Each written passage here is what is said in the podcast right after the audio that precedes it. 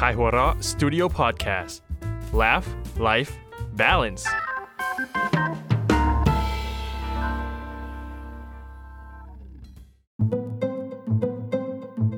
Sun Story เรื่องสั้นดีๆ จากไข่หัวเราะ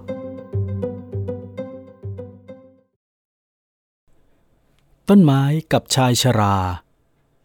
โดย Happy Black Cat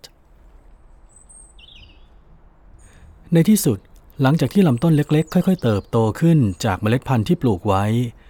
วันนี้ใบอ่อนสองใบได้งอกขึ้นมา แม้จะไม่ใช่เรื่องใหญ่โตอะไร แต่ก็ทำให้เขารู้สึกดีใจอย่างบอกไม่ถูก ชายชรามองดูเจ้าต้นไม้เล็ก ๆ ด้วยความรู้สึกหลายอย่างคละเคล้ากันไป ด้านหนึ่ง เขารู้สึกดีใจ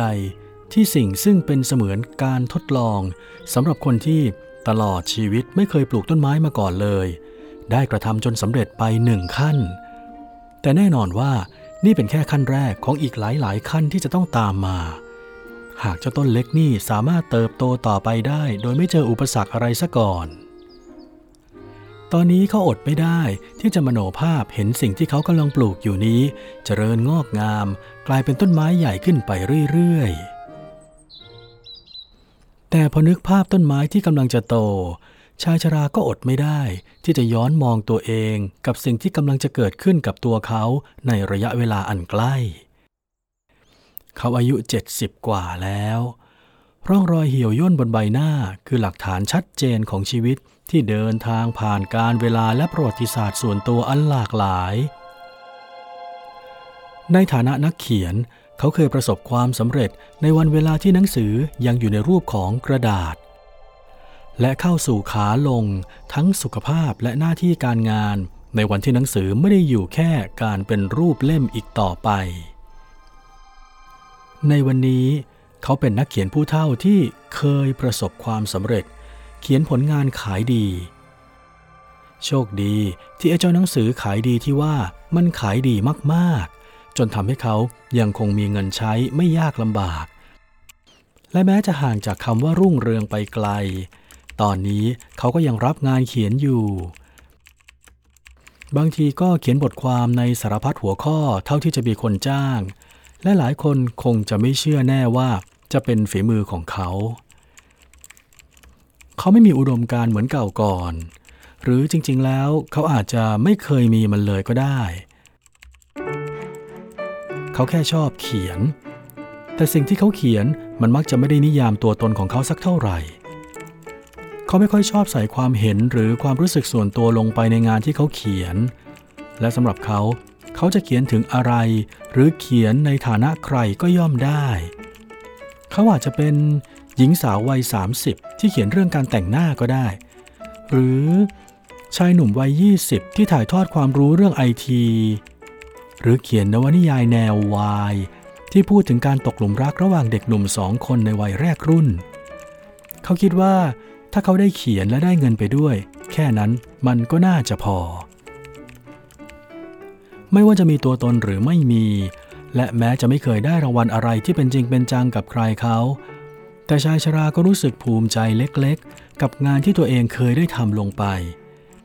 อย่างน้อยมันก็ช่วยส่งให้ลูกสาวคนเดียวของเขา เรียนจนจบมหาวิทยาลัยไปอย่างสบายๆ และส่งเงินไปให้อดีตภรรยาใช้จ่ายบ้างตามสมควร ชายชราไม่ได้เจอกับลูกสาวของเขาเลย และยิ่งในช่วงที่สถานการณ์โดยรวมไม่เป็นปกติด้วยแล้ว เช่นนี้ ไม่ว่าลูกสาวของเขาหรือใคร ก็ล้วนห่างหายไปจากชีวิตของเขาทั้งหมด แม้จะมีโอกาสได้คุยกับลูกสาวผ่านโปรแกรมการสนทนาที่ชื่อว่า Zoom อยู่ครั้งสองครั้ง แต่เขาไม่ค่อยชอบการคุยกันผ่านกล้องสักเท่าไหร่ เพราะสำหรับเขามันมีความรู้สึกแปลกบางอย่างเกิดขึ้น ซึ่งไอความรู้สึกที่ว่านี้ดูเหมือนคนอื่นเขาก็ไม่ได้มีกัน เขาอธิบายไม่ได้ว่ามันคืออะไร เขาคงชอบการโทรศัพท์คุยกันหรือเขียนจดหมายหากันมากกว่า บางอย่างที่เขาชอบอาจเป็นเรื่องตกยุคไปแล้ว ลูกสาวของเขาน่าจะสัมผัสได้ถึงความเหงาภายในจิตใจของเขา ชายชราคาดเดา ไม่อย่างนั้น เธอก็คงไม่ส่งเมล็ดพันธุ์เล็ก ๆจำนวนหนึ่งมาให้แก่เขา พร้อมกับกระดาษโน้ตที่มีข้อความว่า ปลูกด้วยกำชับมาอีกที ตอนแรกที่ได้รับมา เขาไม่ได้ใส่ใจที่จะทำตาม แม้จะบอกกับเธอไปว่าได้รับพัสดุแล้ว และของทุกอย่างเรียบร้อยดี แต่เขาก็ไม่ได้เปิดมันออก เลือกที่จะตั้งทิ้งไว้ในถุงกันชื้นบนโต๊ะทำงาน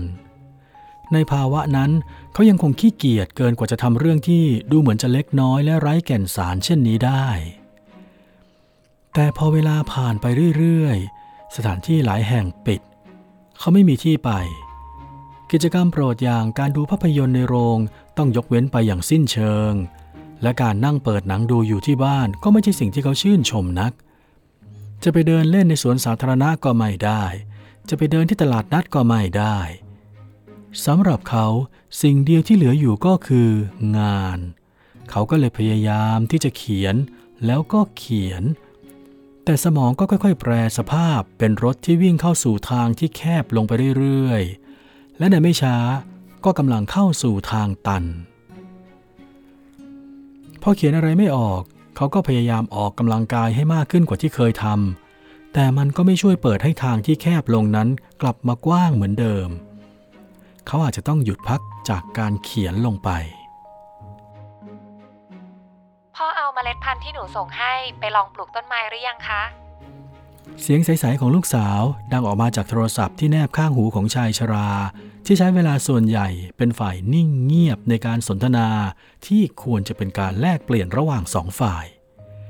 ด้านหนึ่งมันก็ทำให้ลูกสาวของเขาอึดอัดเล็ก ๆ เหมือนกัน พ่อไม่ค่อยพูดเลยนะ เอาแต่เงียบ อ๋อ พ่อคิดอะไรไปเรื่อยนะลูก พ่อก็ไม่แน่ใจว่ามันจะโตหรือเปล่าอะสิ กลัวจะเสียของโถพ่อคะ มันไม่เสียของอะไรหรอก ถึงปลูกแล้วมันไม่ขึ้น เราก็ได้เรียนรู้จากการที่มันไม่ขึ้นนะคะ หรือถึงจะปลูกแล้วมันไม่ขึ้น มันก็อาจจะตาย เราก็ยังได้เรียนรู้อะไรจากมันอยู่ดี หนูให้ไปก็เพราะอยากให้พ่อเอาไปปลูกนะคะ ไม่ใช่เอาไปเก็บไว้ เธอยังบ่นอะไรออกมาอีกยืดยาวทำเอาอดคิดไม่ได้ว่า ลูกสาวทุกคนอาจจะกลายสภาพเป็นแม่ได้ในวันใดวันหนึ่ง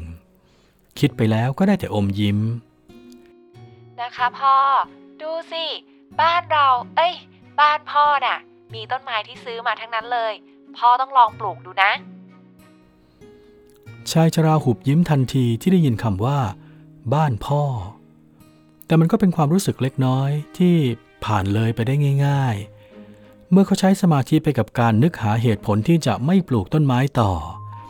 เหตุผลที่ดีกว่าแค่ความขี้เกียจ ถ้าพ่อได้สร้างชีวิตด้วยตัวของพ่อเอง ได้ดูมันค่อยๆ โต ค่อยๆ ผลิใบ มันก็น่าจะช่วยให้ไม่เหงาได้นะ แถมอาจจะช่วยให้คิดงานออกด้วย ลูกสาวคนเดียวยังคงรู้ใจเขาเสมอ ตอนนี้เธออาจจะนึกภาพออกว่าเขากำลังพยักหน้าเบาๆ หรือไม่ก็เป็นการจินตนาการโดยอาศัยความเงียบสั้นๆ แต่ไม่ว่าจะเป็นอะไร ก็เหมือนมันได้บอกกับเธอว่า ควรจะพอกับเรื่องนี้ และปล่อยให้พ่อของเธอได้ตัดสินใจเอาเอง แม่แกเป็นไงบ้าง แม่เหรอ ก็เหมือนเดิมแหละ สบายดี โทรคุยกับเพื่อนบ้าง แล้วแกล่ะ เป็นไง หนูโอเคค่ะ ที่โรงเรียนต้องเลื่อนเปิดเทอม หนูเลยไม่ต้องไปสอน นี่หนูก็ช่วยพี่ศักดิ์ขายต้นไม้ได้เยอะเลย เออ พ่อได้ยินอย่างนี้ก็สบายใจหน่อยก็ดี ที่แกก็ยังไม่ค่อยเดือดร้อน ก็ยังดีค่ะพ่อ ดีกว่าขายอย่างอื่น เนี่ย ร้านกาแฟร้านข้าวแถวบ้านหนูก็พากันเงียบหมด ต้องมาขายกันเองแล้ว อืม ใช่ ตอนนี้ทุกคนก็คงจะลำบากกันไปหมดอะแต่เดี๋ยวทุกอย่างก็คงจะดีขึ้นมั้งพ่อ อาจจะใช้เวลาหน่อย แต่ละคนก็ต้องดิ้นรนเอาตัวรอดกันไป มีความเศร้าอยู่เล็กน้อยในน้ำเสียงของลูกสาว แต่เธอก็ยังมีความหวัง อย่างน้อยก็ไม่ใช่ว่าทุกอย่างจะเดินเข้าสู่ความมืดแล้วไม่เหลือแสงสว่างใด ๆ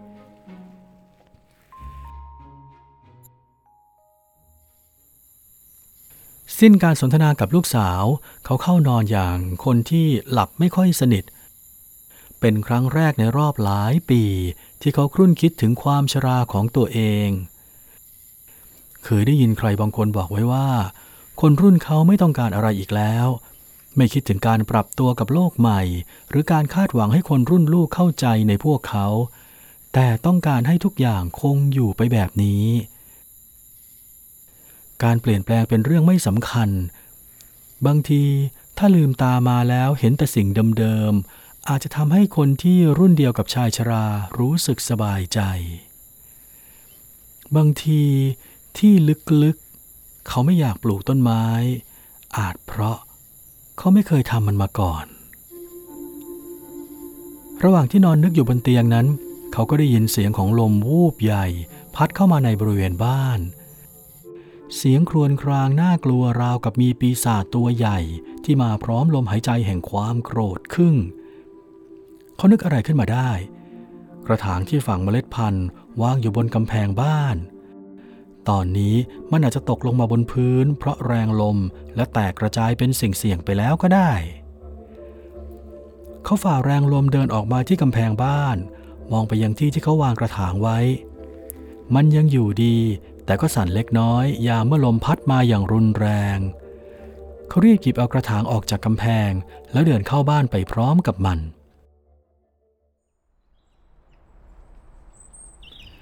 หลายวันผ่านไป ลำต้นค่อยๆ งอกขึ้นมาจากดิน และวันถัดจากนั้น ใบก็ค่อยๆ แตกออกมาจากลำต้นสีเขียวอ่อน มันดูบอบบางและไม่มั่นคง ราวกับเด็กแรกเกิด เขาพยายามรดน้ำมันอย่างเช่นที่ผู้หญิงจะอาบน้ำทารก น่าประหลาดที่คนซึ่งไม่ได้มีความปรารถนาที่จะปลูกต้นไม้อย่างเขา กลับอยากที่จะปฏิบัติกับเจ้าสิ่งนี้แบบที่ทนุถนอมที่สุด มันอาจจะเป็นสิ่งที่เกิดขึ้นมาเอง ความรู้สึกที่อยากจะปกป้องบางอย่าง ยิ่งเมื่อเราได้ค้นพบแล้วว่า ชีวิตกำลังจะเกิดขึ้น เหมือนอย่างที่ลูกสาวของเขาบอกไว้ ต้นไม้อาจจะเกิดขึ้น หรืออาจจะไม่เกิดขึ้นก็ได้ แต่มันคงเป็นเรื่องที่วิเศษไม่น้อย หากเราได้มีส่วนในการสร้างชีวิตให้กับสิ่งมีชีวิตชนิดหนึ่ง มันเริ่มงอกแล้ว มันค่อยๆออกใบแล้วด้วยนะ ดีจังค่ะพ่อ ค่อยๆว่ากันไปนะ เออ ก็ลองดู ถ้าไม่โตหรือตายไปก็คงน่าเสียดายอะ ใช่พ่อ อะไรก็เกิดขึ้นได้แหละ เราก็ต้องค่อยๆว่ากันไป เขาพยายามไม่ทำให้ตัวเองดูตื่นเต้นมาก อย่างน้อยการรอที่จะโทรหาเธอสองวัน หลังจากที่ต้นไม้แตกไป ก็น่าจะมากพอที่จะทำให้ดูเป็นอย่างนั้น แต่น้ำเสียงของเขาก็กลบความรู้สึกทั้งหลายไม่ได้อยู่ดี พ่อเป็นยังไงบ้าง จู่ๆลูกสาวก็ถามชายชราในคำถามที่เหมือนว่า เธอถามเขาทุกครั้งที่โทรศัพท์คุยกัน แต่ก็ไม่มีครั้งไหนที่จะให้ความรู้สึกเหมือนกับครั้งนี้ ที่ความห่วงหาอาทรดูจะถูกขีดเส้นใต้เอาไว้อย่างชัดเจน พ่อสบายดี จริงๆนะ ทั้งกายและใจเลย พ่อใส่หน้ากากผ้าหรือเปล่า เวลาออกไปซื้อของข้างนอก ตลอดแหละก็ทำหมดทุกอย่างที่เราเคยบอกให้ทำนั่นแหละเวลาผ่านไป ต้นไม้ต้นน้อย ค่อยๆ โตขึ้นมาอย่างช้าๆ เขามองดูการเติบโตที่ดำเนินไปอย่างค่อยเป็นค่อยไป ตอนนี้ลำต้นเริ่มใหญ่มากขึ้น เขากำลังจะต้องเปลี่ยนกระถางให้เป็นอันที่ใหญ่ขึ้น เขาอดไม่ได้ที่จะนึกฝันถึงวันที่มันได้ลงราก ณมุมใดมุมหนึ่งของบ้านหลังนี้ เขาได้เล็งจุดเหมาะๆเตรียมไว้ให้มันแล้ว แม้จะไม่มีเสียงใด ๆ ไม่มีแม้แต่การขยับตัวไปมา มีเพียงความนิ่งสนิท แต่ชายชราก็รู้สึกได้ว่ามีการสื่อสารบางอย่างที่ซ่อนเร้นระหว่างเขากับเจ้าต้นไม้ ทุกครั้งที่เขารดน้ำหรือเติมดินเติมปุ๋ยให้มัน บางครั้งแค่เป็นในแบบที่เป็นอยู่ทุกเมื่อเชื่อวัน ก็ไม่จำเป็นที่จะต้องเอ่ยคำว่า ฉันมีความสุขดีออกมา เขาฝันถึงการเติบใหญ่ สู่การเป็นต้นไม้ที่ให้ร่มเงาและสร้างความรู้สึกที่อิ่มเอม แน่นอนว่ามันอาจจะเกิดขึ้นหรือไม่เกิดขึ้นก็ได้ ระหว่างนี้ ชายชราขอที่จะคาดหวังถึงความเป็นไปได้อันงดงามไว้ก่อน